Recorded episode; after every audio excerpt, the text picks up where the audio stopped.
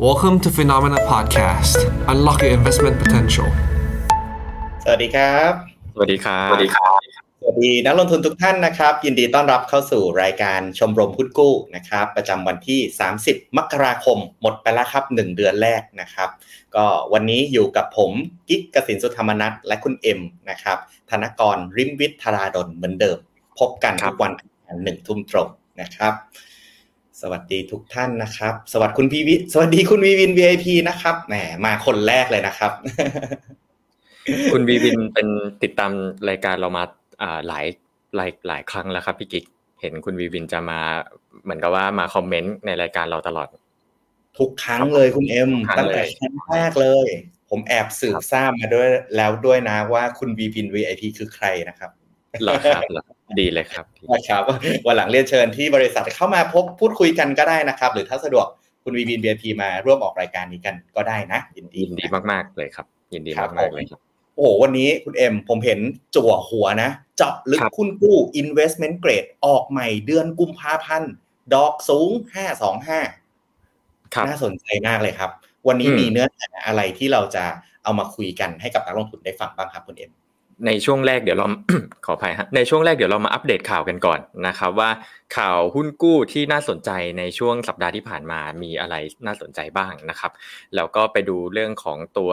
อ่าอ่าหุ้นกู้ที่กำลังจะออกในเดือนนี้นะครับว่า pipeline มีอะไรบ้าง แล้วก็มาเจาะลึกรายละเอียดกันนะครับ ต้องเล่าให้ฟังงี้พี่กิ๊กผมอะมีไปโพสต์ในชมรมในเพจชมรมหุ้นกู้ของเราเอง ว่าอืมอ่าวันเนี้ยอ่าไม่แน่ใจนักลงทุนอยากจะเอ่อ ให้เราช่วยวิเคราะห์หุ้นกู้อะไรบ้างนะครับแล้วก็มีนักลงทุนหลายท่านเลยก็มาตอบกันในอ่าใน Facebook เนาะอันนี้ก็ขอบพระคุณด้วยนะครับ เราก็พยายามที่จะเอาเอาอ่าฟีดแบ็ของนักลงทุนเนาะว่าอยากจะให้เราช่วยวิเคราะห์อะไรเนี่ยก็มาทำกันบ้านอย่างเยอะอย่างหนักเลยนะครับ เพื่อที่ว่าเราจะได้มาพูดคุยกันในวันนี้ครับพี่กิ๊กครับผมโอ้ขอบคุณมากเลยครับ ก็ครับตอนนี้ Facebook Group เนาะชมรมหุ้นกู้ของเรานะครับ สมาชิกเท่าไหร่ละคุณเอ็มตอนนี้ ตอนนี้พันเจ็ดร้อยกว่าคนแล้วครับพันเจ็ดร้อยคนแล้วนะ เริ่มมีการมาถามกันในห้องชมรมหุ้นกู้ด้วยนะครับ เริ่มที่จะมีอารมณ์ของความเป็น community เข้ามานะครับ ก็ยินดีนะครับ ผมเข้าใจว่าปัจจุบันเนาะในเรื่องของหุ้นการลงทุนในหุ้นกู้เนี่ยส่วนใหญ่ก็จะยังไม่ค่อยมีแหล่งที่เอาไว้ถามกันเยอะนักนะครับครับถ้าเกิดว่านักลงทุนคนไหนเนี่ยสงสัยหุ้นกู้ตัวไหน แวะเข้ามาถามใน คอมมูนิตี้ชมรมหุ้นกู้นิดหนึ่งนะครับ ก็เดี๋ยวเราจะวิเคราะห์กันวันนี้ ซึ่งเป็นที่มาของคอนเทนต์ในวันนี้เลยใช่ไหมคุณเอ็มใช่เลยครับใช่เลยคบเราก็มีออกใหม่หลายตัว วันนี้มีกี่ตัวมาคุยให้ฟังกันครับ จริง ๆ มีสี่ตัวครับมีสี่ตัว ก็แต่ว่าคนที่ถามเข้ามาเยอะเนี่ยอ่าที่ทุกท่านถามเข้ามาเยอะจะเป็นสามตัวแรกครับ กันกุล S cap แล้วก็ Noble นะครับ CPF ครับไม่มีคนถามสงสัยรู้จักกันดีอยู่แล้วว่า บริษัทมั่นคงขนาดไหนนะฮะ ครับบริษัทเจ้าสัวเนาะบริษัทใหญ่มากนะครับอ่าโอเคใช่ใช่แล้ววันนี้เรามี 3 ตัวมาเจาะลึกให้นักลงทุนได้ฟังกันกันกุลครับ Engineering S cap นะแล้วก็ Noble Noble เมนนะครับครับมามาดูข่าวกันก่อนครับคุณเอ็มมีทั้งอะข่าวดีและข่าวไม่ดีเนาะเอาข่าวดีกันก่อนดีกว่าพี่กิ๊ก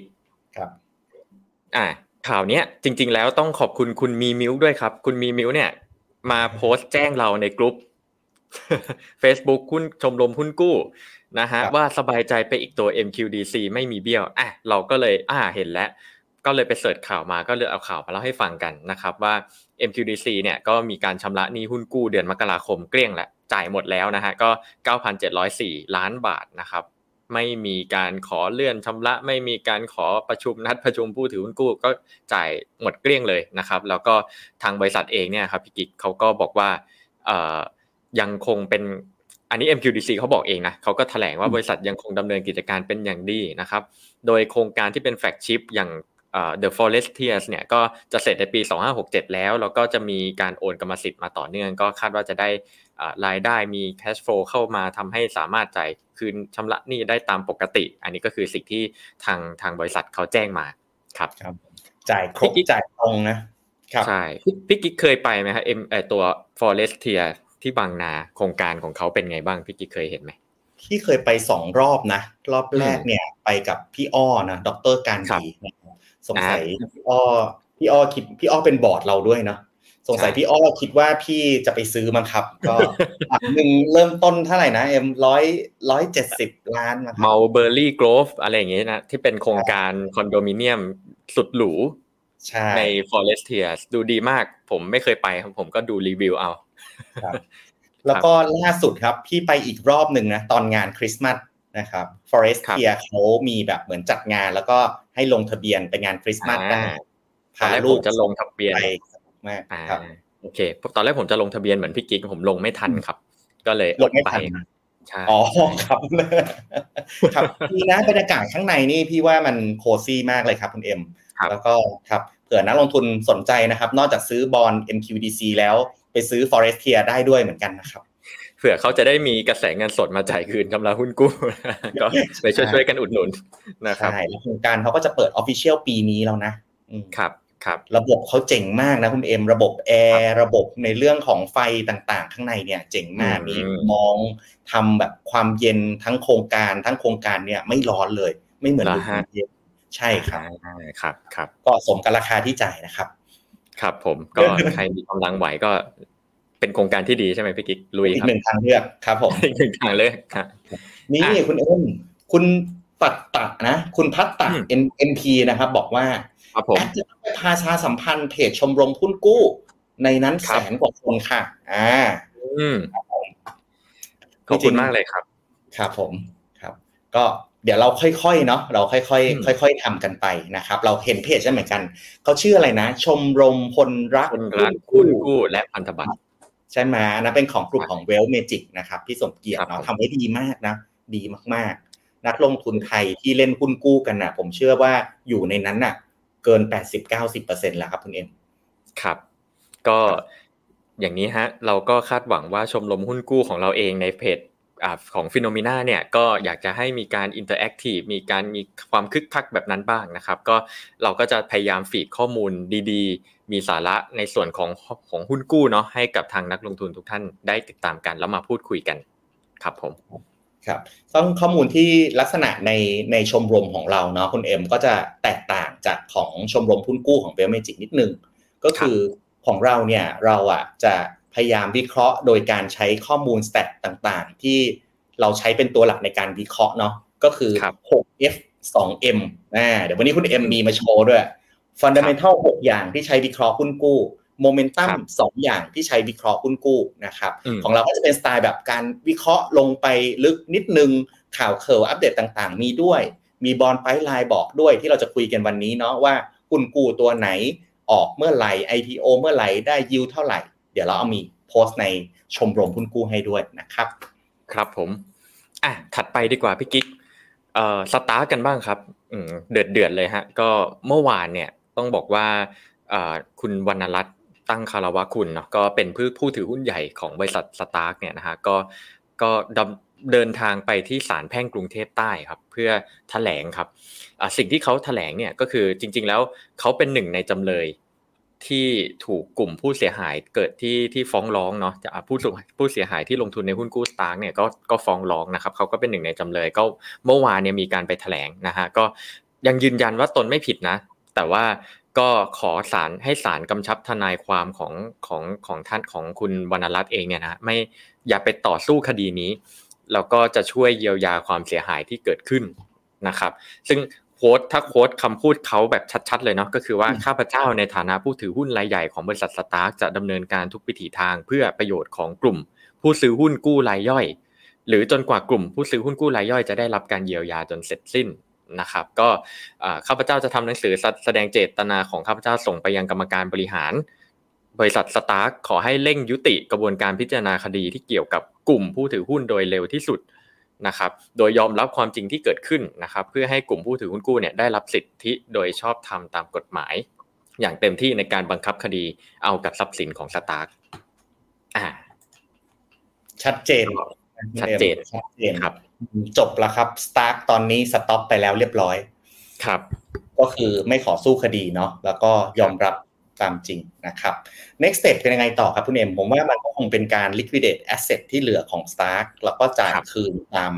ตามชั้นหนี้ต่างๆ ตามชั้นหนี้ใช่ตามชั้นหนี้ก็ต้องต้องไปดูว่าเขายังมีสินทรัพย์ในบริษัทเนี่ยให้ liquidate แล้วจะเหลือมาถึงครอบเพื่อครอบคลุมเจ้าหนี้ทั้งหมดหรือไม่นะครับ อันนี้ก็ต้องต้องต้องติดตามกันต่อไปนะครับ ครับผมครับก็ เรื่องนี้อีกยาวครับกว่าจะ liquidate จบเนาะยาวนะครับใช่ครับถัดไปจริง ๆ แล้วข่าวนี้ไม่ใหม่ครับ ก็รอบปิดจริง ๆ สัปดาห์ที่แล้วที่เราไลฟ์กันเสร็จเนี่ยวันถัดมาก็มีข่าวนี้ออกมาเลยนะครับพี่กิ๊กก็สรุปก็คือจริง ๆ ก็มีการขายหุ้นนี่แหละฮะแล้วก็ขายหุ้นให้บริษัทที่ชื่อว่า Legacy Holding Group USA นะครับตัว JKN เนี่ยก็ขายขายขายหุ้น Miss Universe เนาะก็ได้ได้รายได้เนี่ย จากการขายหุ้นเนี้ยนะครับครึ่งหนึ่งเนี่ยประมาณ 582 ล้านบาทนะครับก็จริง ๆ ตอนแรกบอกว่าเป็นชาวเม็กซิโกใช่ไหมฮะก็จริง ๆ บริษัทเนี้ยก็ Head Office อยู่ที่เม็กซิโกครับพี่กิ๊กอ่า เพียงแต่ว่าอ่าเขาก็มีธุรกิจค่อนข้างหลากหลายเนาะแล้วก็อ่าเขาควักตังค์ซื้อประมาณ 500 กว่าล้านบาทเนี่ยจริง ๆ แล้วบริษัทเขาเป็นบริษัทที่ใหญ่พอสมควรนะครับซึ่งคาดว่าดีลเนี่ยจะปิดจริง ๆ ก็คืออ่าในช่วงเดือนกันยายนครับ แล้วก็นางงามจักรวาลเนี่ยตัว Miss Universe เนี่ยอ่าก็จะแบ่งกันแบ่งส่วนกันเนาะถ้าเป็นอ่าเขตอเมริกาเหนืออเมริกาใต้เนี่ยก็จะให้ทาง LSC หรือ Legacy Holding Group เนี่ยเป็นเป็นคนดูแลรับผิดชอบไป แต่ถ้าเป็นพื้นที่เอเชียหรือที่เหลือเนี่ยก็จะเป็นฝั่ง JKN รับผิดชอบเหมือนเดิมก็คือแบ่งกันครึ่งครึ่งนะครับตามสัดส่วนการถือหุ้นนะฮะตามการถือหุ้นแบ่งกันเป็นรีเจียนเลยเนาะเป็นรีเจียนเลยแบ่งแบ่งซีกโลกกันนะฮะครับเอ่อ แล้วผมก็เลยลองไปขุดๆนิดนึงแล้วเขาเป็นใครนะเพื่อเผื่อท่านผู้ชมอยากรู้นะฮะก็จริงๆเขาก็เป็นบริษัทที่ทำธุรกิจค่อนข้างหลากหลายเนาะไล่ตั้งแต่ automotive aviation ก็มีคือสายการบินก็มีนะครับ energy มีหมด entertainment hospitality industrial มาโอ้โหทำหมดแทบจะทุกอย่างนะครับ อันนี้ก็เป็นรูปตัวอย่างธุรกิจของเขาอันนั้นก็เป็นเหตุผลหนึ่งที่เขาสนใจเนาะแล้วก็มีมีกำลังเพียงพอที่จะมาอ่ามาซื้อครึ่งหนึ่งของบริษัทอ่า Miss Universe ตรงนี้นะครับ ครับ ก็ดีนะ พอซื้อเข้าไปแล้วเนี่ยมันแปลว่าทาง JKN เนี่ยก็มีสภาพคล่องส่วนหนึ่งอินเจกเข้าไปที่บริษัทเนาะหน่อยเวลาทำธุรกิจต่างๆ หรือว่าอาจจะแบ่งเงินนี้มาจ่ายคืนผู้ถือหุ้นกู้บางส่วนอะไรเงี้ยครับก็น่าจะทำนะครับครับต้องติดตามกันต่อไปนะ ว่าเงินที่ได้มาเขาจะไปทำอะไรต่อครับครับผมครับผมคุณวีวินวิบพอดีเมื่อเมื่อสักครู่ที่เราคุยคุยกันเรื่องสตาร์คุณวีวินวิบอ่อ จะจะถึงชั้นนี้คนซื้อหุ้นไหมคะ โอ้ถ้าเป็นผู้ถือหุ้นนี่ลำดับสุดท้ายเลยอืมจ่ายอะเวลาเขา default เนาะส่วนใหญ่นี่ชั้นที่หนึ่งจ่ายแบงก์ก่อนอืมนี่ชั้นที่สองจ่ายหุ้นกู้ ผู้ถือหุ้นกู้ พวกโลนต่างๆ ที่ทำไว้ หุ้นกู้มีประกันเนี่ยมีหลักประกันมีประกันอ่าหุ้นกู้มีหลักประกันแล้วก็ไม่มีหลักประกันตามมาเนาะแล้วสุดท้ายคือ ผู้ถือหุ้นครับ เพราะฉะนั้น น่าจะแทบไม่เหลือครับ น่าจะแทบไม่เหลือกว่าจะถึงผู้ถือหุ้นต้องดูกันต่อครับ ซึ่งจริง ๆ ราคาหุ้นน่าจะรีเฟล็กไประดับหนึ่งแล้วด้วยว่าเหมือนกันว่ามันจะเหลือหรือไม่เหลือนะครับ ก็ก็ต้องติดตามกันต่อไปนะครับ ครับผมโอเคมาไพ่ปลายดีกว่าครับพี่กิ๊กในส่วนของบอลไพไลน์ครับ ผมเดี๋ยวพี่เล่าให้ฟังเนาะคุณเอ็มครับ ก็ไพไลน์สำหรับเดือนกุมภาพันธ์นะครับ ก็อัปเดตจากจาก ต่อจากวิกที่แล้วเนาะนะครับ วันนี้วันสุดท้ายของเดือนมกราแล้วเดือนหน้าเนี่ยครับที่เราจะอัปเดตจากคราวที่แล้วเนาะมีเพิ่มมาใหม่อยู่ 4 ตัวนะครับ ตัวแรกคือกันกุล Engineering นะในหมวดเอ่อ Energy นะครับมี Noble Development นะครับในหมวด Property มี SCAP นะครับตัวสีสวัสด์เนาะแล้วก็มี CPF นะครับในหมวดอื่นๆนะครับเดี๋ยวเราค่อยไปดูทีละตัวกันครับยิวเป็นยังไงบ้างนะครับ ตัวแรกนะครับ CPF เนี่ย ถ้าเทนเนอร์ที่ต่ำกว่า 2 ปีนะครับ อายุต่ำกว่า 2 ปี CPF ก็ offer CPF นี่เลตติ้งดีมากนะคุณเอ็ม ตอนนี้เลตติ้ง A บวกอยู่นะครับเลตติ้งนะครับ ไม่ใช่ค่าเลือดนะครับเลตติ้ง A บวกอยู่นะ ตอนนี้เนี่ยลุกก็ดีนะครับเลตติ้ง A ในไทยเนี่ยมีมีมีไม่กี่ตัวมีน้อยนะครับ ที่เราเห็นในหน้าเนี่ยก็จะมี CPF มี True เนาะที่ได้ที่ได้เป็นเรตติ้ง A บวกนะครับครับ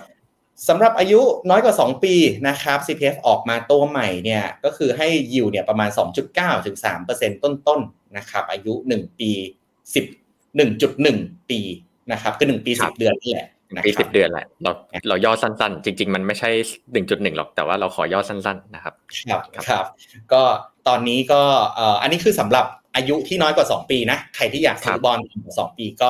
เป็น CPF เนี่ยก็เป็นอีกหนึ่งออปชันนะครับ แต่จริง ๆ แล้วครัก็บมีตัวอื่นนะ ถ้าใครอืมบอกว่าเฮ้ย CPF แบบ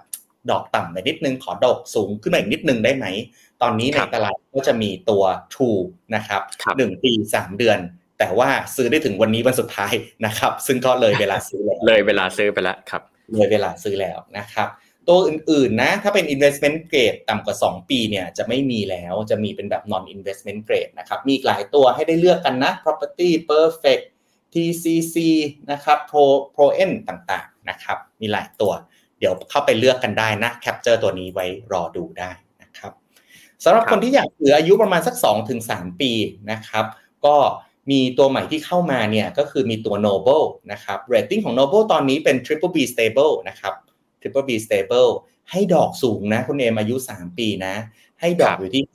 5.25%อืมนะครับ ก็ถ้าใครเล็งตัวของ Noble ไว้เนาะก็ซื้อได้ประมาณช่วงปลายปลายๆเดือนกุมภานะครับ ประมาณช่วง 27ถึง29 นะครับ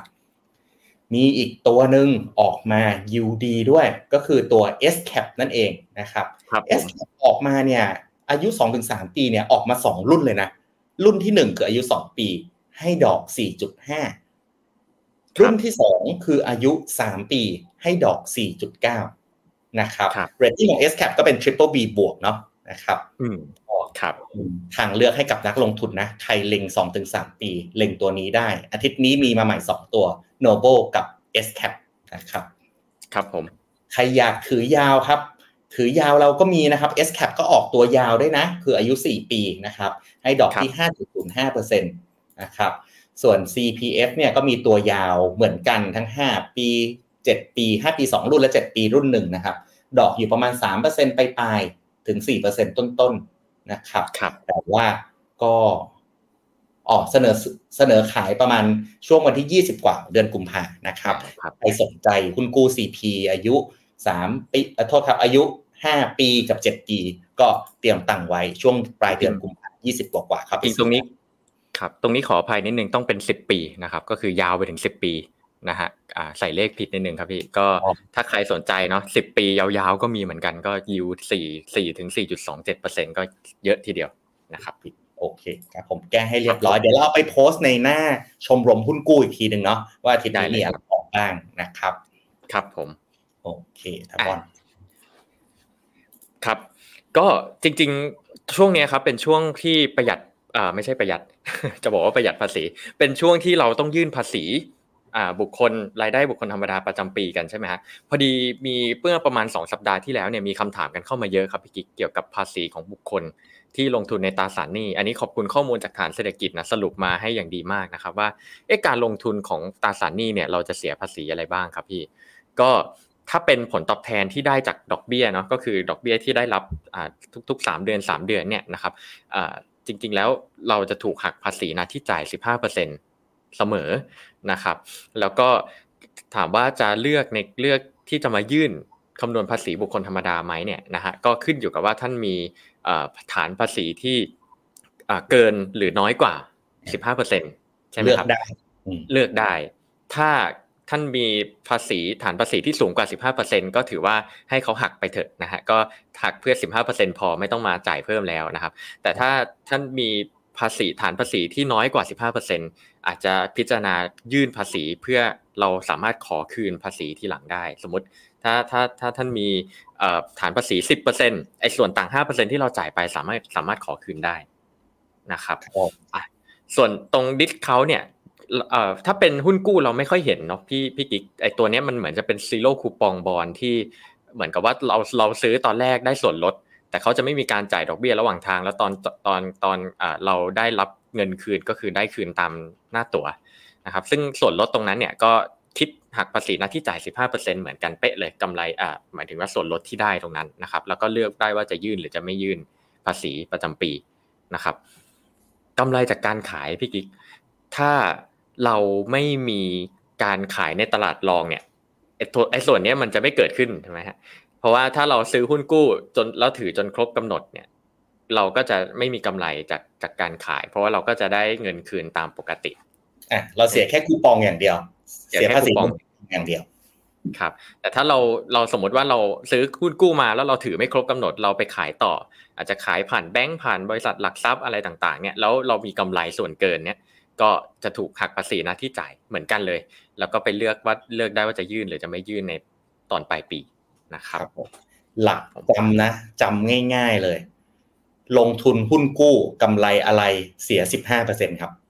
ครับได้อะไรมาเสียสิบห้าเปอร์เซ็นตนะครับ ไม่แน่ใจว่านักลงทุนเข้าใจเรื่องส่วนลดกันไหมนะ อย่างที่คุณเอ็มบอกนะว่าในตลาดไทยเนี่ยไม่ค่อยมีการออกบอลแบบให้ดิสคาวหรือว่าให้ส่วนลด แต่ในต่างประเทศทำกันเยอะมากเลย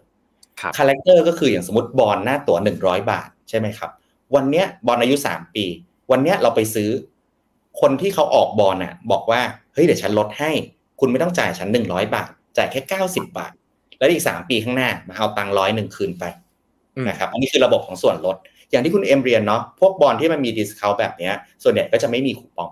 นะครับ เพราะว่าจริงๆคูปองเนี่ยมันก็คือรวมไปในส่วนลดแล้วนั่นเองนะครับ ครับผมอะ มาถึงช่วงที่อ่าเขาเรียกนะช่วงไฮไลท์ของเรากันดีกว่าพี่กิ๊กครับ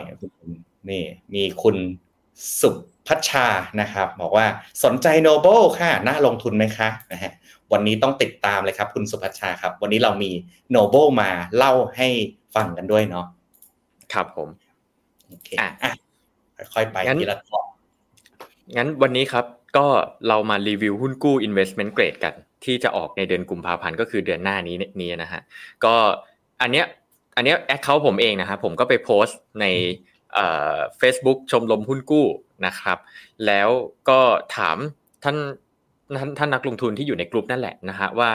เอ่ออยากให้วิเคราะห์ตัวไหนในรายการชมรมหุ้นกู้วันนี้นะครับ ก็มีท่านนักลงทุนหลาย ๆ ท่านตอบตอบกันมาเยอะเลยครับ ก็ส่วนใหญ่ก็จะเป็น Noble S Cap กันกุลนะครับ มี 3 บริษัทนะครับ เราก็เลยจัดให้หมดเลย นะครับไม่ไม่ต้องแย่งกันนะฮะเราจัดให้ทุกตัวนะครับถ้าถ้ามีเวลาเหลือเราแถม CPF ให้ด้วย แต่ถ้าเวลามันแน่นไปเดี๋ยว CPF เอาไว้เอาไว้รอบหน้าก็ได้ไม่เป็นไรนะครับครับผมนะครับอะซึ่งวิธีที่เราวิเคราะห์เนาะคุณเอ็มหน้าเนี้ยเราสอนไปเมื่ออังคารที่แล้วนะครับ ใครที่ยังไม่ได้ดูเทปอังคารที่แล้วนะ กลับไปเสิร์ชในใน YouTube ได้นะครับ หลักๆคือเราพิจารณาจาก 6F 2M นะครับ 6F คือ fundamental 6 อย่าง ความสามารถในการชำระหนี้ระยะสั้นนะครับ ความสามารถในการชำระหนี้ระยะสั้นแบบไม่รวม inventory นะ ไม่รวม stock หนี้สินต่อทุน ความสามารถในการทำกำไร ความสามารถในการชำระดอกเบี้ย กระแสเงินสดจากการดำเนินงาน พวกปัจจัยทาง fundamental พวกนี้แหละ มันพอบ่งบอกได้ระดับหนึ่งเหมือนกันว่า เฮ้ยไอ้บริษัทที่ออกคุณกู้เนี่ย มันกำลังมีปัญหาเชิงพื้นฐานหรือเปล่านะครับครับแต่ข้อสำคัญนะคุณเอ็ม เวลาเราเปรียบเทียบอะ มันจะเปรียบเทียบกับกันเองไม่ได้ มันต้องเปรียบเทียบบริษัทกับกลุ่มอุตสาหกรรม เพราะว่าลักษณะของ financial ratio ของบริษัทต่าง ๆ เนี่ย แต่ละอุตสาหกรรมมันไม่เหมือนกัน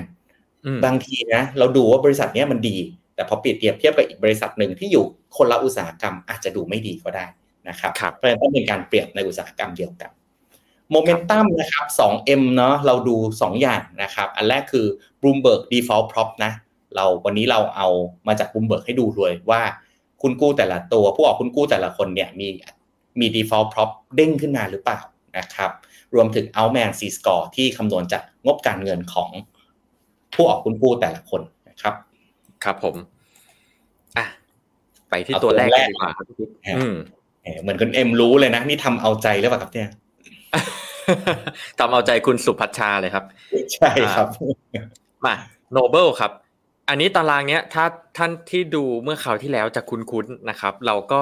เอาหกตัวเนี้ยมาเปรียบเทียบกันให้ดูเนาะตารางเนี้ยจริงๆแล้วเหมือนคราวที่แล้วเลยนะฮะแต่ว่าเราเพิ่ม Noble มาอีกตัวหนึ่งนะครับถ้าสังเกตเนี่ยความสามารถในการชำระหนี้ระยะสั้นเนี่ยก็คือ current ratio เอา current asset มาหารด้วย current liability นะครับก็จะเห็นว่าตัวเลขเนี่ยบอกต้องบอกว่า Noble เนี้ยสูงกว่าค่ากลางของอุตสาหกรรม ถือว่าดี นะครับครับ ถือว่าดีก็คือแสดงให้เห็นถึงว่า Noble เนี่ยมีความสามารถในการชำระหนี้ระยะสั้นที่สูงกว่าอุตสาหกรรม สูงกว่าค่ากลางอุตสาหกรรมนะครับเอ่อถ้าตัด inventory ออกล่ะเป็นยังไงบ้าง ก็ถือว่าไม่ได้แย่นะฮะแล้วก็ล่าสุดเนี่ยก็ค่อนข้างดี 0.5 ก็มากกว่า 0.3 ของอุตสาหกรรมนะครับ โดยโดยภาพรวมเนี่ยถือว่าใช้ได้เลยพี่กิ๊กครับ ส่วนครับนี่นี่สินต่อทุนพี่พี่กิ๊กเอ่อถือว่าสูงกว่าอุตสาหกรรมเหมือนกัน แต่พอมันเป็น debt to equity เนี่ย สูงสูงถือว่าไม่ดีใช่ไหมฮะ ก็ยิ่งยิ่งสูงสูงเนี่ยมันหมายถึงว่าการอ่าบริษัทเนี่ยมีหนี้สินมีเยอะมีหนี้เยอะ ซึ่งซึ่งถ้าเทียบกับเก้าช่วงเก้าเดือนของปีแล้วล่าสุดเนี่ยก็อยู่ที่สามเท่าครับ ในขณะที่อุตสาหกรรมเนี่ยอยู่ที่สองจุดห้าเท่า ก็ดูไม่ได้แย่มาก แต่ก็ถือว่าสูงที่สุดในในบรรดาถือว่าสูงแล้วกันในบรรดาอุตสาหกรรมที่หยิบมานะครับ ครับ แต่ก็ยังไม่ได้สูงมากเนาะเพราะอุตสาหกรรมแบบ พวก Noble เนี่ยพอเป็น property ปุ๊บมันก็มีมีอัตราหนี้ที่ค่อนข้างสูงอยู่แล้ว โดยเฉลี่ยของอุตสาหกรรมเนี่ยอยู่ที่ตั้ง 2.5 เนี่ยแต่ว่าตัว Noble เนี่ยก็สูงกว่าเล็กน้อยอยู่ที่ 3 นะครับ ครับผมอ่าถัดไปครับความสามารถในการทำกำไรเราวัดจาก profit margin นะครับ ก็ในฝั่ง Noble เองเนี่ยก็ทำได้ไม่แย่เลยพี่กิ๊กถือว่าดีกว่าอุตสาหกรรม ดีกว่าค่ากลางของอุตสาหกรรมด้วยซ้ำนะครับล่าสุด เดือน9เดือนแรกปีที่แล้วอยู่ที่10%ในขณะที่ค่ากลางของอุตสาหกรรมอยู่ที่7%นะฮะที่ดีมากๆเนี่ยคือความสามารถในการชำระดอกเบี้ยนะครับเก้าเดือนที่แล้วเนี่ยหรือเก้าเดือนของปี2023เนี่ยนะครับอยู่ที่3.7เท่าวิธีการอันเนี้ยเราเอาวัดก็คือกำไรจากการดำเนินงานใช่ไหมใช่ไหมฮะมาหารด้วยค่าใช้จ่ายดอกเบี้ยครับซึ่งเขามีกำไรจากการดำเนินงานที่สูงกว่าค่าใช้จ่ายดอกเบี้ยถึง 3.7 เท่า เมื่อเทียบกับตัวค่าเฉลี่ยค่ากลางแล้วกันของของอุตสาหกรรมเนี่ยอยู่แค่ 1.8 เท่า ถือว่าดีมากๆนะครับส่วน operating cash flow cash flow เนี่ยอย่างที่ผมเรียนเมื่อคราวที่แล้วเนาะว่าจริงๆในฝั่งของ property developer เนี่ยมันจะมีเรื่องของการลงทุนเพื่อก่อสร้างบ้านใหม่เป็น inventory เพื่อขายทำให้ทำให้เราจะเห็นว่าถ้าสมมติเขาเติบโตเยอะๆมี backlog สร้างใหม่เยอะๆเนี่ยมันจะทำมันจะไปกระทบกับ operating cash flow ซึ่งก็อาจจะอาจจะตัดสินไม่ได้ขนาดนั้นว่าลบเยอะแล้วจะไม่ดีนะครับเพราะเป็นบริษัท property เนาะยังไงก็ต้องลงทุนก่อนแล้วค่อยขายบ้านนะครับคุณเอ็มออริจินน่าสนใจยังเลย profit ใช่ไหมออริจินยี่สิบสามเปอร์เซ็นใช่หนึ่งแล้วมาดูอันนี้ฮะตัวความสามารถในการชำระดอกเบี้ยก็สิบเท่ายี่สิบเท่าพี่กิ๊ก แข็งแรงมากเลยนะ ดู healthy มากนะ ดู healthy operating cash flow เขาเนี่ย ติดลบเยอะก็อย่างที่บอกฮะเขามีโครงการขึ้นใหม่เยอะ ส่วนหนึ่ง อ่าครับผมครับขอสรุปอย่างนี้พี่กิ๊กเอ่อ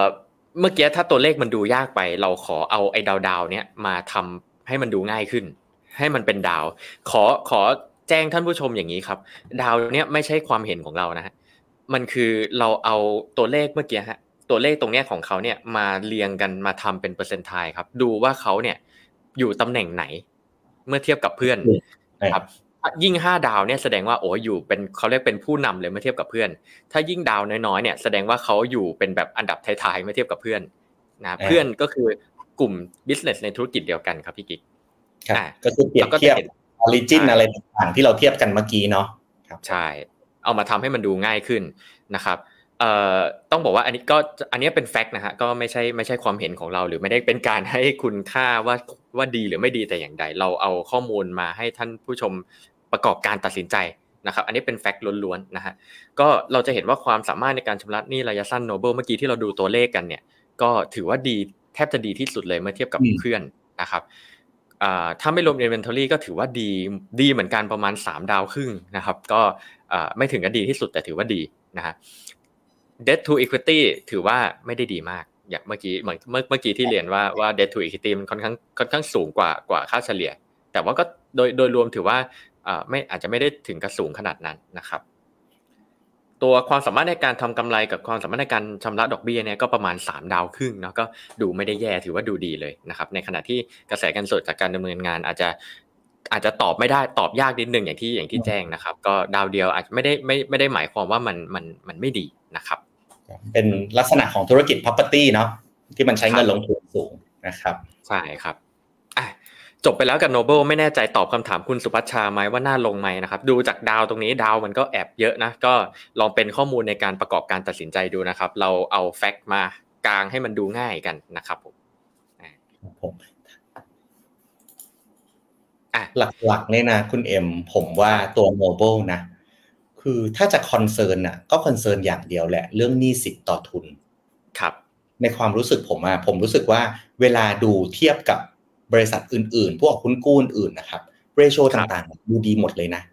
อย่างที่ผมเรียน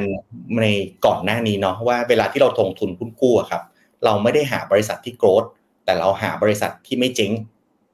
นะครับ บริษัทที่สามารถจ่ายคืน หนี้ที่กู้ไปได้นะครับที่ผมชอบที่สุดสำหรับโนเบิลนะคุณเอ็มคือตัวความสามารถในการชำระหนี้ระยะสั้น หรือว่า current ratio นั่นเอง ตรงนี้มันดีมาก มันดีที่สุดในกลุ่มเลย ซึ่งมันบ่งบอกได้ว่าเฮ้ยเงินสดที่อยู่ในบริษัทเขาเนี่ย มันเพียงพอนะเว้ยที่จะจ่ายคืนผู้ถือหุ้นกู้ทั้งหลายนะครับก็เป็นตัวหนึ่งที่เป็นสัญญาณดีนะครับ ครับผมอะมาต่อกันครับ จริง ๆ ยังอยู่ที่โนเบิล นะฮะก็เมื่อกี้เอ่อหกหกอะไรนะพี่หก F ไปแล้วหก F สอง M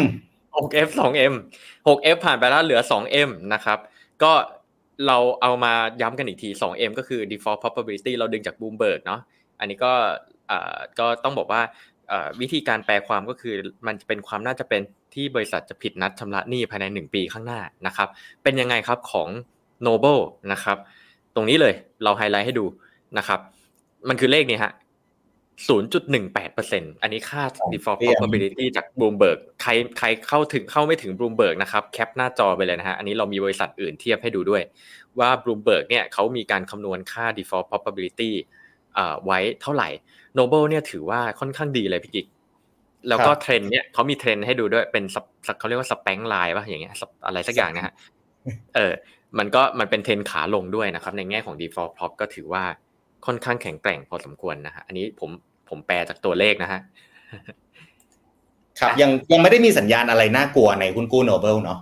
ยังไม่น่ากลัว ใช่ถือว่าไม่ได้มีสัญญาณการ default ที่แบบ alarming ว่าตัวนี้ต้องขายออก ยังไม่มีแบบนั้นในโนเบิลนะครับข้อมูล default pop จาก Bloomberg เนี่ยบ่งบอกว่าเอ้ยโนเบิลก็ยังปกตินี่แหละ default pop อยู่ 0.18 ก็ค่อนข้างต่ำมากถ้าเทียบกับผู้เล่นรายอื่นในตลาดนะครับ ครับ แล้ว Outman C score เป็นยังไงครับ Outman C score ขอทวนอีกนิดนึงก็คือเป็นแบบจำลองทำนายบริษัทที่จะมีปัญหาเรื่องของการผิดนัดชำระหนี้นะครับ หรือการล้มละลายนี่เองนะฮะซึ่งซึ่งก็เป็นเป็นสร้างโดยศาสตราจารย์ทางการเงินของของอเมริกานะครับ แล้วก็สามารถใช้ทำนายตรงนี้ได้นะครับ แม่นยำเลยทีเดียวนะฮะซึ่งค่านี้มันจะอยู่ที่ระหว่าง0ถึง4นะครับ โดยตรงนี้เนี่ยต้องบอกว่าจริง ๆ แล้วในฝั่งของ investment team ครับพี่พี่กิกฝั่งพี่ยงแล้วก็พี่เจยะเนี่ย investment team เนี่ยเรามีคุณทีเลียในการดู outman C score เหมือนกันครับพี่ ก็คือไม่ควรต่ำกว่า 0.5นะครับ ถ้าต่ำกว่า 0.5 เนี่ย ก็ถือว่า alarming แหละ alarming เริ่มเริ่ม alarming นะครับ ในขณะที่ตัว noble เนี่ยถือว่า ไม่ได้ไม่ได้มีสัญญาณที่ alarming นะครับอยู่ที่ 1.8 เนี่ยไม่ได้คือถ้าถ้าเอาตามทฤษฎีของ outman จริง ๆ มันคือยังสรุปไม่ได้นะครับมันยังเป็นเป็นจุดที่แบบ inconclusive แต่ว่าถ้าดูในเทียบกับเพียของเราเองแล้วเนี่ยของบริษัททั้งหลายในในอินดัสทรีตามตามข้อมูลในหน้านี้แล้วเนี่ยก็ถือว่า 1.8 เนี่ยถือว่าไม่ได้ได้ไม่ได้แย่เลย แล้วก็ถือว่าไม่ได้ไม่ได้เขาเรียกอะไรฮะไม่มีสัญญาณที่ที่ไม่ดีออกมาครับพี่กิ๊กถ้าอันนี้เนาะดูง่าย ๆ ดูที่ธงก็ได้นะครับ คุณเอ็มทำธงแบบเป็น flag มาให้แล้วธงเขียวคือยังไปได้เนาะนะครับสีเหลืองก็คือยังเฮ้ยยังโอเคอยู่ยังไม่ได้ติดอะไร มีสีแดงตัวเดียวเนาะจากในหน้านี้ก็คือตัว IML นั่นเอง Raimon Land นะครับครับ ซึ่งอันนี้มันเป็นต้องบอกว่า fact ที่เป็น fact ตรงนี้ฮะมันก็เป็นข้อมูลจากจากทางฝั่งฝั่งเอ่อบลูมเบิร์กที่เขามีการคำนวณ Altman Z-Score ให้เราก็เอามา display เอามาแสดงให้กับทางท่านผู้ชมทุกท่านฟังกันนะครับครับผมอะ ถัดไปดีกว่าครับพี่กิ๊กหุ้นกู้ เอ้ยฝั่งการกุลกันบ้างครับ เป็นหนึ่งในบริษัทที่ผมชอบมากเลยนะ คุณเอ็มกันกุลทำธุรกิจมาแบบโอ้ยาวนานที่สำคัญคืออะไรรู้ไหมครับยังไงครับ ร้านขายผักหน้าบริษัทกันกุลเนี่ยสดมากนะครับคุณเดี๋ยวเดี๋ยวเดี๋ยวมันเกี่ยวอะไรกับบริษัทซื้อประจำเลยอย่างยาวนานบริษัทเขาอยู่ไหนครับพี่พี่กิ๊ก อยู่ตรงพัฒนาการครับ ผมผ่านประจำเลยพอดีลูกเรียนใช่อ่าอย่างนั้นผมก็ควรจะต้องผ่านเนาะถ้าเป็นพัฒนาการเหมือนกัน ครับ ครับเขาจะมีหลายที่มีทั้งโรงงานมีอะไรเนาะคือกันกุลเนี่ยหลักธุรกิจหลักๆ ที่เขาทำนะครับ ก็คือเป็นธุรกิจเกี่ยวกับพวกพลังงานทดแทน โรงไฟฟ้า โซลาร์เซลล์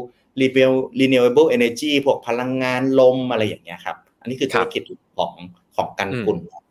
นอกจากนั้นเนี่ยเขาอะไม่ได้ทำ renewable energy ด้วยตัวเองเพียงอย่างเดียว แต่เขา supply พวกอุปกรณ์ที่มันต้องใช้ในพวกโรงไฟฟ้าครับคุณเอ็มครับ supply ให้กับโรงไฟฟ้าใหญ่ ๆ ด้วยอีกหลายบริษัทมากเลยขยายธุรกิจไปแม้กระทั่งการที่แบบจะเอาเสาไฟฟ้า สายไฟฟ้าเนี่ยลงดิน หรือว่าเป็นระบบเคเบิลใต้น้ำอะไรพวกเนี้ยกันกุลทำหมดเลย นะครับระบบแบตเตอรี่อะไรเงี้ยทำหมดเลยนะครับหลังๆเนี่ยก็มีธุรกิจที่เริ่มกันกุลเริ่มไปทำเกี่ยวกับอินโนเวชันบางอย่างด้วย เขาคงกำลังหา growth ตัวถัดไปของบริษัทเนาะนะครับรบก็เป็นบริษัทที่เรียกว่าเก่าแก่นะคู่ประเทศไทยมายาวนานนะครับเป็นยังไงบ้างคุณเอ็มกันกุลจะออกหุ้นกู้ ครับกันกุลเนี่ยเรตติ้ง Triple B plus ก็อยู่เป็น investment grade นะครับ อัตราดอกเบี้ยที่ให้เนี่ยไม่ต่ำเลยพี่พี่กิ๊ก ถือว่าน่าดึงดูดทีเดียว 3 ปี 5%ครับนะฮะ ก็ถ้าไปดูในความสามารถในการชำระหนี้ระยะสั้นเนี่ยต้องบอกว่าเอ่อ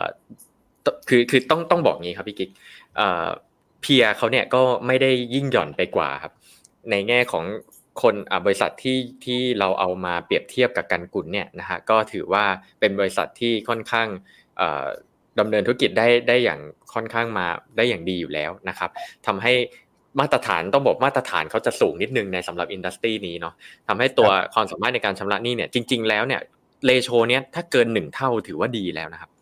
เกินหนึ่งเท่ามันความหมายก็คือว่ามันมีสภาพคล่องที่เป็นฝั่งสินทรัพย์เนี่ยมันมากกว่าฝั่งหนี้สิน จ่ายอ่าจ่ายในหนึ่งปี เพียงแต่ว่าเพียร์เขาเนี่ยคนที่อยู่ในอินดัสทรีเขาเนี่ยค่อนข้างมีมีหลาย ๆ เจ้าที่ค่อนข้างแข็งแกร่งนะครับทำให้เขาอาจจะดูต่ำกว่า average นะครับ แต่ว่าถ้าถ้าดูด้วยตัวเขาเองเนี่ยถือว่าไม่ได้แย่นะฮะฝั่ง debt to equity ratio ครับพี่กิ๊กก็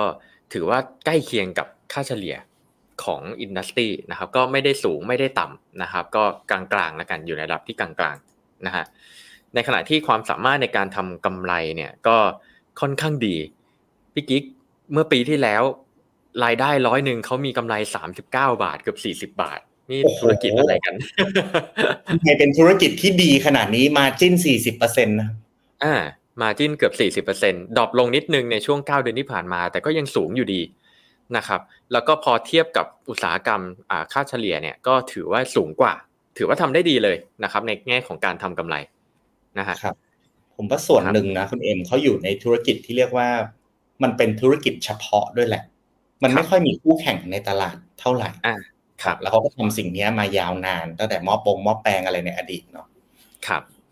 อะมาดูความสามารถในการชำระดอกเบี้ยก็น่าจะไม่มีปัญหาหมายกำไรขนาดนี้นะครับ ก็จะจ่ายดอกเบี้ยไม่ได้ได้ยังไงนะฮะก็ 2 เท่า อันนี้ปีล่าสุดก็ 4 เท่านะครับ average 10 เท่าด้วยซ้ำนะฮะในกลุ่มอุตสาหกรรม ก็คือเราเขาเขาน้อยกว่า average จริงแหละนะครับแต่จริง SPCG นี่น่าจะดึงมีนะถ้าผมใช้มีเดียนแบบแบบฝั่ง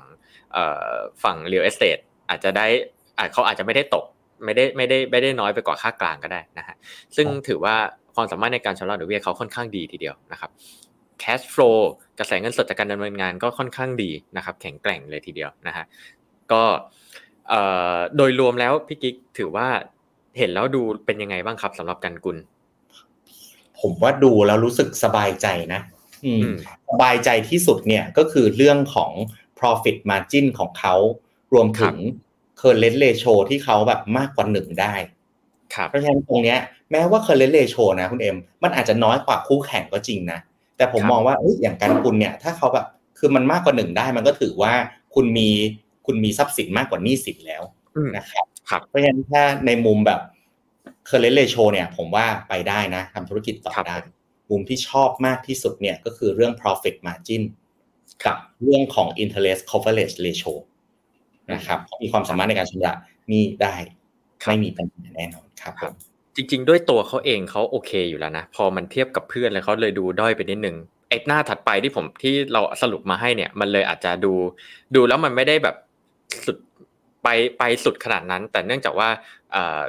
ในแง่ของเพียร์เขาเองเนี่ยเขาก็มีความแข็งแกร่งของเขาอยู่นะครับ ก็เลยพอเทียบกับเพื่อนๆแล้วเนี่ยเขาอาจจะอยู่ในระดับกลางๆท่อนไปทางดี นะครับทั้งความสามารถในการชำระหนี้ระยะสั้น ระดับหนี้สินต่อทุนความสามารถในการทำกำไรนะครับก็อยู่ประมาณอยู่กลางๆแล้วกันนะครับเปอร์เซ็นต์ไทยตรงนี้ห้าสิบพอดีเลย ก็คืออยู่อยู่อยู่ตรงกลางเมื่อเทียบกับธุรกิจเพื่อนๆนะครับ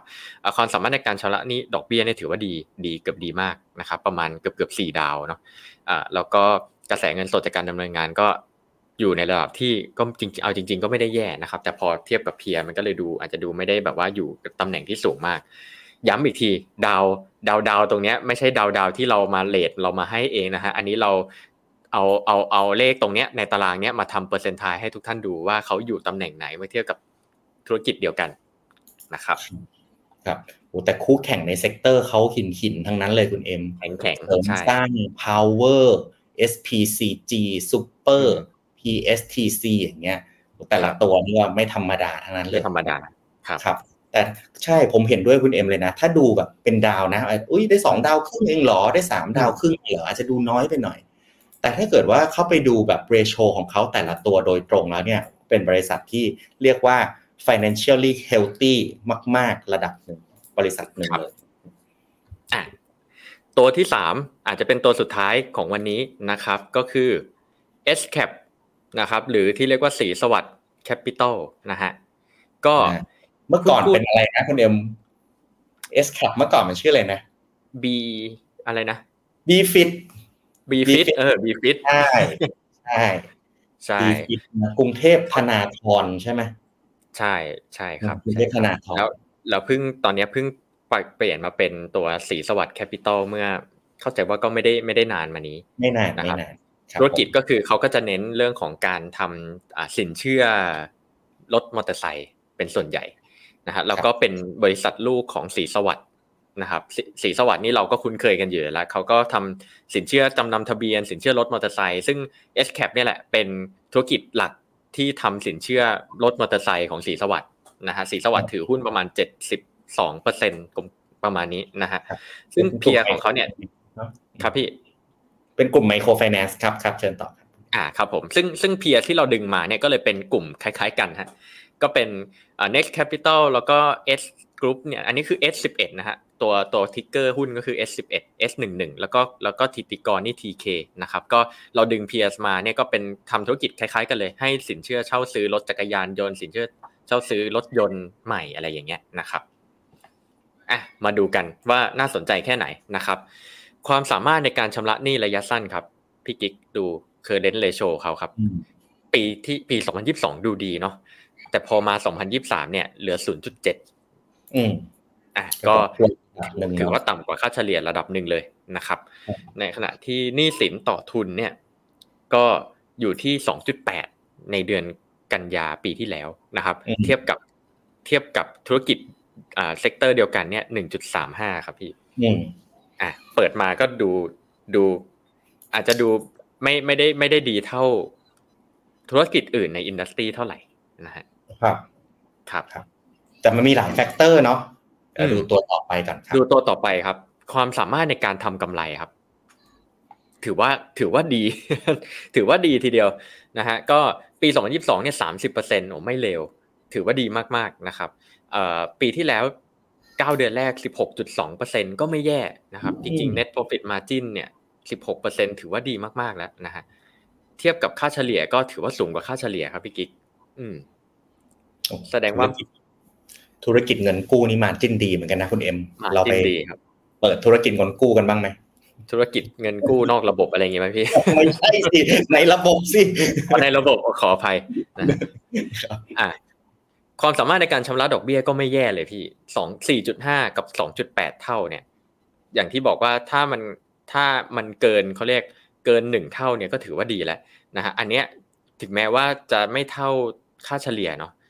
แต่ว่าตัวเขาเองเขาก็ถือว่าไม่ได้แย่นะครับในในแง่ของความสามารถในการชำระดอกเบี้ยครับ net cash flow อันนี้ขออนุญาตอธิบายเพิ่มเติมนิดนึงพอดีมีท่านนักลงทุนท่านหนึ่งครับถามมาใน Facebook ครับว่าเอ๊ะ ธุรกิจกลุ่มเนี้ยเขาเห็นตัว operating cash flow ครับ เป็นลบตลอดเวลาเลย แล้วมันจะดูได้ยังไงครับ ก็อันนี้จริง ๆ ต้องเรียนอย่างเงี้ยมันคล้าย ๆกับธุรกิจอสังหาเลยพี่กิ๊กผมไปดูไส้ในมาไอตัว cash flow statement ที่เป็น operating cash flow ของธุรกิจให้เงินให้ให้กู้เนี่ย สินเชื่อเนี่ย พอดีบังเอิญว่าเวลาเขาให้กู้แก่ลูกหนี้เนี่ย มันดันไปเป็นถือเป็น cash outflow ครับ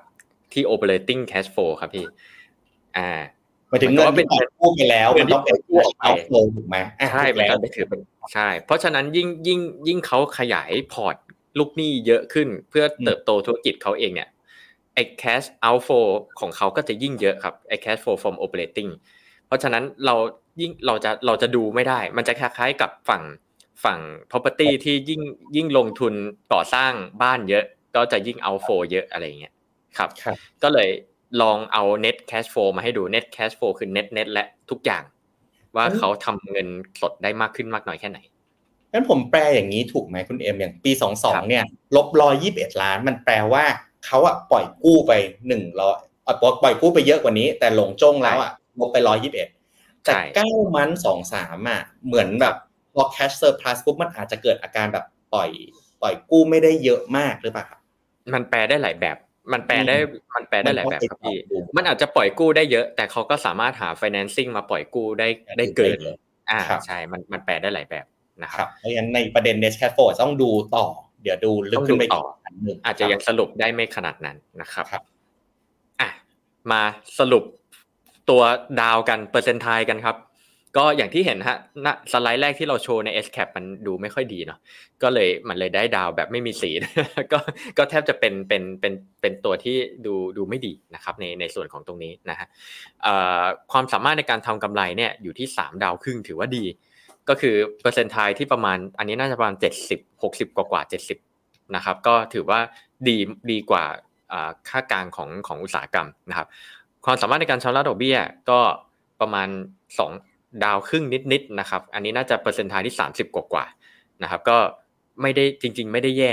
นะครับ แต่ก็ไม่ไม่ไม่เท่าค่ากลางแล้วกันนะฮะ ในขณะที่กระแสเงินสดจากการดำเนินงานเนื่องจากปีที่แล้วเขาหรือปีล่าสุดเขาเป็นบวกเนี่ยมันก็เลยค่อนข้างดีเมื่อเทียบกับกับกับอุตสาหกรรมครับดูดี แต่ไม่แปลกหรอกคุณเอ็มเพราะว่าอย่าง SCAP เนี่ยนะเขาถ้าเป็นบอลอายุที่เขาจะออกใหม่เนี่ยอายุ 4 ปีเนี่ยเขา offer อยู่ที่ 5.05เปอร์เซ็นต์ครับเพราะฉะนั้นแน่นอนว่า เวลาที่แบบ S cap นี่ยังเป็นแบบ rating triple B triple B บวกด้วยนะนะครับยังเป็น investment grade เนาะพอแบบ financial ratio ต่างๆ เช่นตัว stat ที่เราดูในที่นี้ครับมันอาจจะมีบางตัวไม่ดีบ้าง นี่แหละ ถ้ายิ่งไม่ดีมันแปลว่าเขาก็ต้องมีการให้ดอกเบี้ยเพิ่มขึ้น เพื่อที่จะชดเชยกับ financial ratio บางอย่างที่เขา drop ลงนะครับครับเพราะฉะนั้นมันก็คือ high risk high return นี่เองมันก็คือกลับสู่โลกของการลงทุนเนาะ ครับผมเดี๋ยวขอมาที่ 2B ทั้งรวบรวมกันไปเลยทั้ง 3-4 ตัวนี้นะครับอ่าเดี๋ยวขออนุญาตเอาสไลด์ผมปรับสไลด์นิดหนึ่งนะฮะได้เลยโอเคเอา default มาให้ดูเนาะเอามาเปรียบเทียบเป็นจังๆเลยดีกว่าครับเอาสี่ตัวแล้วกันคุณเอ็มเอา CP มาด้วยเนาะแถมแถม CPF มาให้อีกตัวหนึ่งนะครับ ก็เอาจริงๆเนาะเอาดูดูที่สเกลนี้ก่อนนะฮะอย่าเพิ่งไปดูเส้นเนาะดูที่สเกลนี้ก่อน เราแปลความหมายว่าจริง ๆ แล้ว default probability เนี่ยมันคืออันนี้ของ Bloomberg นะครับ ก็โอกาสที่ 4 บริษัทเนี้ยจะเกิด default ภายใน 1 ปีเนี่ยเอาจริง ๆ มันแทบจะไม่ถึง 0.3%นะครับ แสดงว่าเอ่อถือว่าถ้าดูตรงเนี้ยแปลความได้ว่า 4 บริษัทเนี้ยโอกาสน้อยมากเลยที่จะ default ภายใน 1 ปีนี้นะครับ แล้วถ้าไม่รวม CP เนี่ยถ้าไม่รวม CPF ตรงเนี้ยจะเห็นว่าสีสวัสด์นะฮะเอ่อ Noble แล้วก็การกุลเนี่ยไม่ได้มีสัญญาณการเด้งขึ้นของ default probability อย่างมีนัยสำคัญครับพี่กิ๊กดูแลสบายใจเนาะครับครับ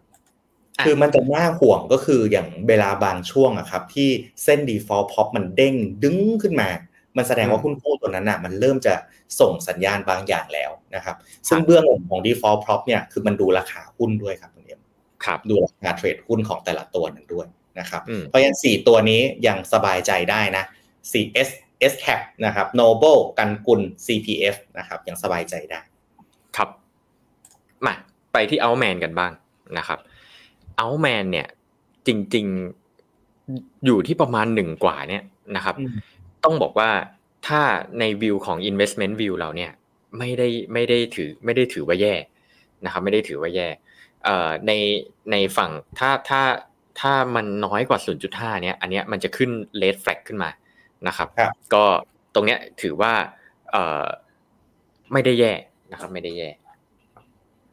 ไม่ได้มีสัญญาณอะไรน่ากลัวถูกไหมคุณเอ็ม ไม่ได้มีสัญญาณอะไรที่เป็น concern น่ากลัวครับผม เพราะฉะนั้นโมเมนตัมในตลาดสำหรับทั้ง 4 ตัวเนี้ยไม่ว่าจะเป็น Bloomberg Default Prob ก็ตาม หรือเป็น Altman ก็ตาม เรายังไม่ได้เห็นสัญญาณอะไรน่ากลัวผ่านผ่านทั้ง2โมเมนตัมที่เราดูเป็นหลักนะครับ ครับ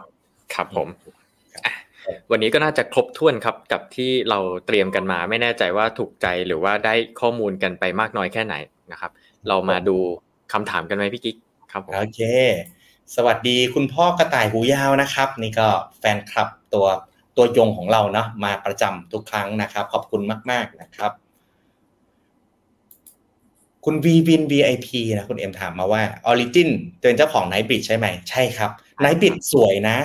Knightsbridge สวยมากนะครับ ก็เป็นโครงการที่เขาร่วมมือกับ ผมจำไม่ผิดเนี่ย น่าจะเป็นเงินทุนจากญี่ปุ่นเนาะอืมครับนะครับเงินทุนจากญี่ปุ่นนะครับ เอามาสร้าง Knightsbridge กันเป็นโครงการของของทาง Origin นะครับ ของพี่โด่งนะครับ โอ้โหคำถามนี้น่าสนใจคุณเอ็มคิดยังไง คุณทีทีนะ ถามว่าอสังหาไทยจะเหมือนอสังหาจีนไหมครับโอ้โหวันนี้เพิ่งมีข่าวเอเวอร์แกรนไปเนาะคุณเอ็มเอาเอาพี่กิ๊กก่อนขอขอขอความเห็นพี่กิ๊กก่อนเดี๋ยวผมค่อยเสริมดีกว่า โอเคโอเคได้ครับ อสังหาไทยเนาะถ้าใครติดตามอสังหาเนี่ยในช่วงแบบ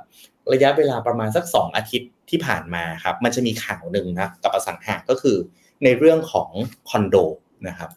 คอนโดเหลือเยอะมากแล้วเขาก็ทำ survey ในหลาย ๆ เขตว่าเฮ้ยแต่ละเขตเนี่ยพอดีผมจะขายคอนโดพอดีครับคุณเอ็มผมก็อ๋อผมก็เลยไปรีเสิร์ชข้อมูลพอดีนะครับเพราะว่าคอนโดเหลือเยอะมากนะ แล้วก็ property developer เนี่ยต้องใช้เวลาอย่างน้อยประมาณสัก 2-3ถึงปี ในบางเขตนะไม่ใช่ทุกเขตนะครับในบางเขตอะเขาจะต้องใช้เวลา 2-3ถึงปี ถึงจะขายแบ็กหลอกที่อยู่ในมือเนี่ยให้หมดนะครับ ก็เรียกว่าเป็นข่าวข่าวร้ายอันหนึ่งที่มากระทบอสังหา ในในบ้านเรานะครับครับถามว่านะ อสังหาในไทยเนี่ย มันจะเหมือนจีนไหมนะครับอืมความเห็นส่วนตัวนะ ความเห็นส่วนตัวผมนะผมคิดว่าไม่เหมือนครับครับผมรู้สึกว่าผู้เล่นอสังหาในเมืองไทยเนี่ยเขาผ่านหืมวิกฤตกันมาเยอะแล้ว ผ่านกันมาหลายวิกฤตผ่านกันมาหลายโอกาส เหมือนกับธนาคารในไทยอะครับ เวลาเกิดคริสิสต่างๆเขามี policy หลาย ๆ อย่างเขามีวิธีการหลาย ๆ อย่างเพื่อจะเตรียมตัวให้พร้อมรับมือกับคริสิสต่างครับๆ overall เนี่ยถามว่า property ตอนเนี้ยมันแบบมันไม่ดีหรือเปล่าคำตอบคือไม่ได้ถึงกับไม่ดีนะครับ ยังไงบ้านก็เป็นหนึ่งในปัจจัยสี่นะทุกคนต้องซื้ออยู่แล้วไอ้ส่วนที่มันมันมันไม่ได้มีปัญหาแต่เริ่มมี concern เนี่ยคือในส่วนของคอนโดเท่านั้น property developer หลาย ๆ ที่เนี่ยก็ไม่ใช่ว่าจะขายคอนโดอย่างเดียวก็ขายบ้านเดี่ยวกันบ้าง มีอะไรตั้งหลายธุรกิจนะครับเพราะฉะนั้นโดยรวมเนี่ยผมรู้สึกว่า property developer ในไทยเนี่ยมีทั้งการกระจายตัวในเรื่องของ asset ที่เขาที่เขาไปลงทุนเนาะคือบ้านคอนโดทาวน์เฮาส์ต่างๆ รวมถึงการบริหารการเงินของ property developer ในบ้านเราเนี่ยก็เรียกว่าเรียกว่าทำได้ดีระดับหนึ่งแต่ก็มีสิ่งที่น่าห่วงนะครับ จะเห็นว่าคนที่ออกหุ้นกู้บ่อยๆ เนี่ยก็คือ property developer นั่นแหละ เพราะฉะนั้นน่ะเงินที่ property developer เอาไปพัฒนาโครงการต่างๆ เนี่ยส่วนส่วนหนึ่งนะซึ่งผมเชื่อลึกๆว่ามันคือส่วนใหญ่เลย มันก็คือเงินที่ระดมทุนผ่านหุ้นกู้นี่แหละ สมมุติว่าเกิดเหตุการณ์ว่า ผู้ออกหุ้นกู้หรือว่า property developer เนี่ย ไม่สามารถ roll over bond ของตัวเองได้ คือของเก่าหมด อายุปุ๊บจ่ายเงินคืนออกของใหม่มาให้คนซื้อต่อ ถ้าเกิดไม่ได้มีการระดมทุนแบบนี้ต่อไปได้เรื่อยๆ เนี่ย อาจจะเกิดปัญหา cash flow ในระยะสั้นก็เป็นไปได้ อืม ครับ ครับผมโอ้ มีคุณสุมาพานะครับ ขอโกรคอนคุณเอ็มอะโกรเดี๋ยวคอนขอเดี๋ยวขอจดไว้ครับ จดไว้แล้วเดี๋ยวเดี๋ยวอ่าสัปดาห์หน้าเดี๋ยวมาช่วยตอบครับกรมคอนครับผมคุณสมาพาผมจองจองตัวนะ ถ้าส่งอีเมลมาเดี๋ยวผมจะบุ๊กคาล endar ให้นะครับ วันวันพฤหัสหน้าหนึ่งทุ่มนะครับ เจอผมกับคุณเอ็มที่นี่นะครับอ๋อเดี๋ยวเอาเรื่องเล่าให้ฟังนะนะคครับ ครับผม อ่าโอ้โห อันนี้ คุณอรุณีถามครับคุณเอ็มว่าวัยเกษียณค่ะ ขอคำแนะนำหุ้นกู้ต้องจัดพอร์ตเหมือนเหมือนกองทุนรวมไหมคะคุณเอ็มแนะนำยังไงครับอันนี้เอ่อจริงๆพอร์ตหุ้นกู้เนี่ยถ้ายิ่งถ้าเป็นวัยเกษียณด้วยครับคุณอรุณีก็อาจจะไม่เทคความเสี่ยงอะไรที่สูงเกินไปนะครับ ซึ่งหุ้นกู้เนี่ยก็จะมีความเสี่ยงเนี่ยหลากหลายรูปแบบนะฮะตั้งแต่ investment grade ก็คือ rating A A A อ่าแล้วก็ rating A ขึ้นไปจนถึง เอ่อเอ่อ rating ที่ต่ำกว่า triple B ลบลงมา ซึ่งอันนั้นเขาเรียกเป็นจังบอลหรือ high yield นะครับ ก็ไม่แนะนำตัวตัวตัวที่ไม่ใช่ investment grade นะฮะก็ใช้ก็อาจจะต้องกระจายการลงทุนไปลงทุนในหุ้นกู้ที่เป็น investment grade เป็นหลักยิ่ง rating สูงยิ่งดี อาจจะ return สองเปอร์เซ็นสามเปอร์เซ็นไม่ได้สูงมาก แต่ว่าก็แน่นอนว่ามันก็แลกมาด้วยกับความเสี่ยงที่ต่ำกว่านะครับ ก็ก็คิดว่าจริง ๆ หลักการจัดพอร์ตเนี่ยพี่กิ๊กน่าจะ เอาจริงๆหลักการมันคล้ายๆกับกองทุนรวมนะพี่ก็เน้น diversify อ่าเอาเอาที่ความเสี่ยงที่เรารับได้เป็นหลักนะครับ ครับผมผมแนะนำอย่างนี้ครับคุณอรุณี ผมแนะนำกระจายนะ อย่ากระจุกนะครับ เวลาเราซื้อหุ้นกู้เดี๋ยวนี้บางตัวซื้อกันทีแบบขั้นต่ำห้าล้านสิบล้าน เหตุเพราะเห็นว่ายิวมันดี เราก็จะ allocate เงินจำนวนเยอะเนี่ยเข้าไปซื้อหุ้นกู้ตัวนั้น แบบนั้นแหละครับ อันตรายสุดๆนะครับ หลักการลงทุนหุ้นกู้ก็เหมือนกับที่คุณเอ็มเล่าเลย คือเหมือนกับการลงทุนในหุ้นเลย เพราะฉะนั้นคุณต้องกระจายไปหลาย ๆ ตัว เราก็เห็นอยู่แล้วปีที่แล้วมีหุ้นกู้ตั้งกี่ตัวที่ default แล้วเวลาที่หุ้นกู้ default เนี่ย มันไม่ใช่ default จากซื้อไป 1 ล้าน แล้ว default เสร็จเหลือ 3 0 0แสนมันไม่ใช่นะครับ default คือมันเหลือศูนย์นะแล้วไปไล่หนี้กันต่อนะครับ เพราะฉะนั้นเนี่ยการลงทุนในหุ้นกู้ที่ดีคือต้องกระจายไม่กระจุกกองทุนรวมเป็นหนึ่งในทางเลือกที่ดีในการลงทุนนะครับ เรามีกองทุนรวมที่เรียกว่าเน้นลงทุน corporate bond ในเมืองไทยก็มีเหมือนกันนะครับถามว่ากองทุนรวมเนี่ยประโยชน์ที่เราจะได้จากมันเนาะก็คือการกระจายการลงทุนไปในบอลหลาย ๆ ตัวนะครับ ส่วนข้อเสียที่เราได้ต้องได้รับจากมันเนี่ยก็คือแน่นอนว่ามีคนนะเขาเลือกบอลให้เรา เขาคัดบอลให้เรา เขาดูบอลให้เราเป็นตัวตัวเพราะฉะนั้นมันก็จะมีค่าธรรมเนียมในการ manage บ้างนะครับก็คือ management fee นั่นแหละนะครับแต่โดยรวมๆนะ ผมว่า corporate bond fund ในเมืองไทยเนี่ยตอนนี้ผลตอบแทนอยู่ประมาณสัก 3% 4%เนาะอันนี้หักจากค่าธรรมเนียม ค่าธรรมเนียม management fee เรียบร้อยแล้ว ที่สำคัญนะครับ ผลตอบแทนจากกองทุนรวมไม่เสียภาษีนะครับคุณอรุณี เพราะฉะนั้นเนี่ยอย่างที่คุณเอ็มเล่าไปตอนตอนบอล education เนาะว่ารายได้จากการลงทุนในหุ้นกู้เนี่ย เราต้องเอากำไรเนี่ยมาเสียภาษี 15%แต่กองทุนรวมอะไม่เสีย นะครับมันก็พอถั่วๆกันได้แหละ ระหว่างภาษีที่ไม่เสียกับ management fee ที่จ่ายให้กับหลักทรัพย์จัดการกองทุนแต่ละที่นะครับ ครับผมสาธิตขอบคุณนะครับอ่าอันนี้เลยครับคุณเอ็มมีหุ้นกู้ ITD อยู่นิดหน่อยทำยังไงดีคะนะครับ มีตัวไหนครับคุณวินนี่ มีตัวที่ พุทธที่แล้วได้ไปงานประชุมผู้ถือหุ้นกู้ไหมครับ คุณคุณวินนี่ครับนะครับก็ครับผมครับเชิญพี่กิ๊กครับครับก็ผลจากการประชุมในวีคที่แล้วเนาะไม่ว่าจะเป็นเรื่องไอ้ตัว debt ratio นะครับ ก็ผู้ถือหุ้นก็โหวตผ่านเรียบร้อย รวมถึงการยืดหนี้ไป 2 ปีเนี่ยของ ITD ทั้งหมดเนี่ยก็โหวตผ่านเรียบร้อยนะครับ เพราะฉะนั้นถามว่า ITD ยังไงต่อนะ ผมว่าถ้าถ้าถ้าถือต่อไปได้ สามารถรออีก2ปี ถ้าถือตัวที่มันมันเอ่อมันขอเลื่อนจ่ายหนี้นะครับ ถ้าคุณถ้าคุณวินนี่ถือตัวนั้นเนี่ย ถ้ารอต่อไปได้นะ ผมว่าก็รอ เพราะอย่างน้อยเนี่ย คุณก็จะได้ดอกเบี้ยที่เพิ่มขึ้นด้วยนะครับครับคุณเอ็มมีอะไรเสริมไหมครับ ไม่มีแล้วครับอ่าคุณพัฒนาครับบอกว่าเดอะสแตนนะครับ เดี๋ยวขอไปดูต่อนะครับ เช่นเดียวกันเหมือนโกลคอนเลยนะฮะอะคุณวินนี่บอกมาไม่ได้ไป นะครับ มีรุ่นจะครบธันวาปีนี้ อ่า โอเคธันวาปีนี้ใช่ไหมโอเค ได้ครับ เพราะฉะนั้นตอนนี้คุณคุณวินนี่มี 2 ทางเลือกเนาะ ทางเลือกที่ 1 ก็คือรอ 2 ปีครับ แล้วเขาก็เดี๋ยวเขาก็จ่ายมาครบพร้อมกับดอกเบี้ยที่เพิ่มขึ้น เขาก็ให้คูปองเพิ่มขึ้นด้วยนะ หรือวิธีที่ 2 ก็คือขาย ITD ในตลาดรองก็ได้นะครับครับก็มีสองวิธีในการในช่วงนี้นะครับมีคนสนใจกองทุนหุ้นกู้เยอะเลยพี่พี่กิ๊กเอาไว้ เราต้องลองให้ลองไปติดตามในรายการเราหรือว่ารายการไหนดีพี่กิ๊ก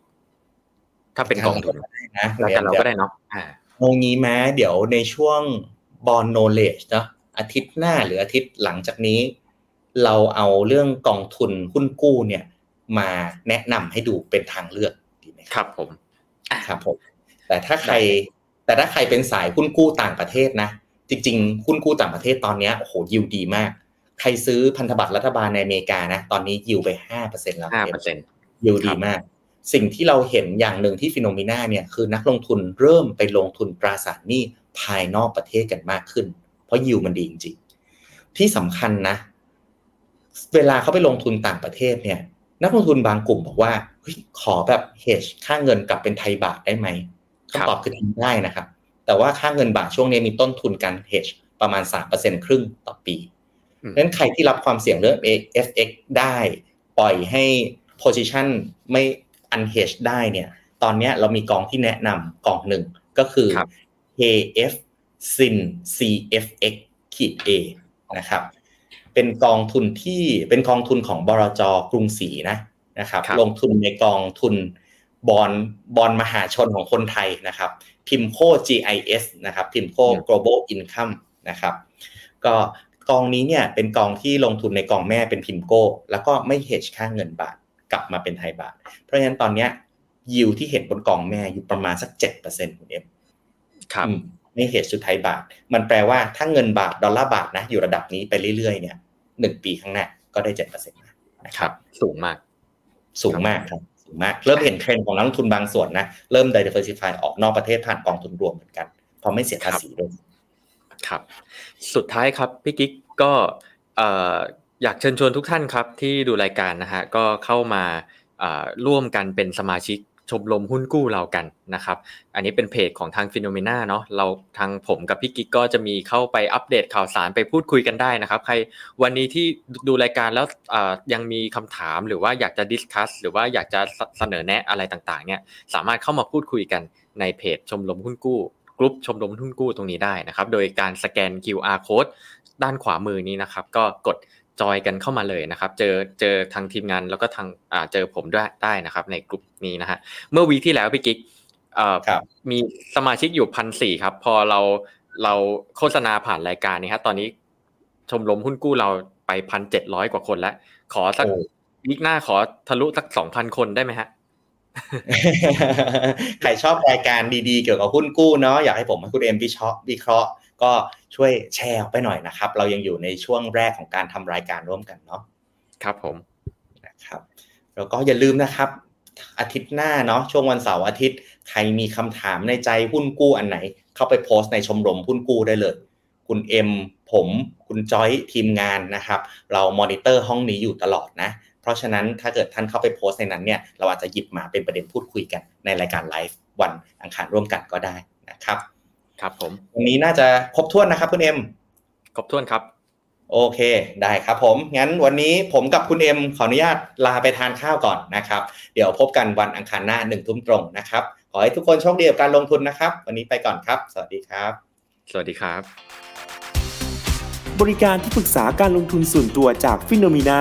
จะช่วยให้คุณสามารถจัดการการลงทุนจากคำแนะนำของมืออาชีพด้านการลงทุน ที่คอยดูแลและปรับพอร์ตการลงทุนของคุณให้เป็นไปตามเป้าหมาย สนใจรับบริการที่ปรึกษาการลงทุนส่วนตัว สมัครได้ที่ f i n o m e f i n o m i n a e x c l u s i v e หรือ line at f i n o m i n a p o r t คำเตือน ผู้ลงทุนควรทำความเข้าใจลักษณะสินค้า เงื่อนไขผลตอบแทน และความเสี่ยงก่อนตัดสินใจลงทุน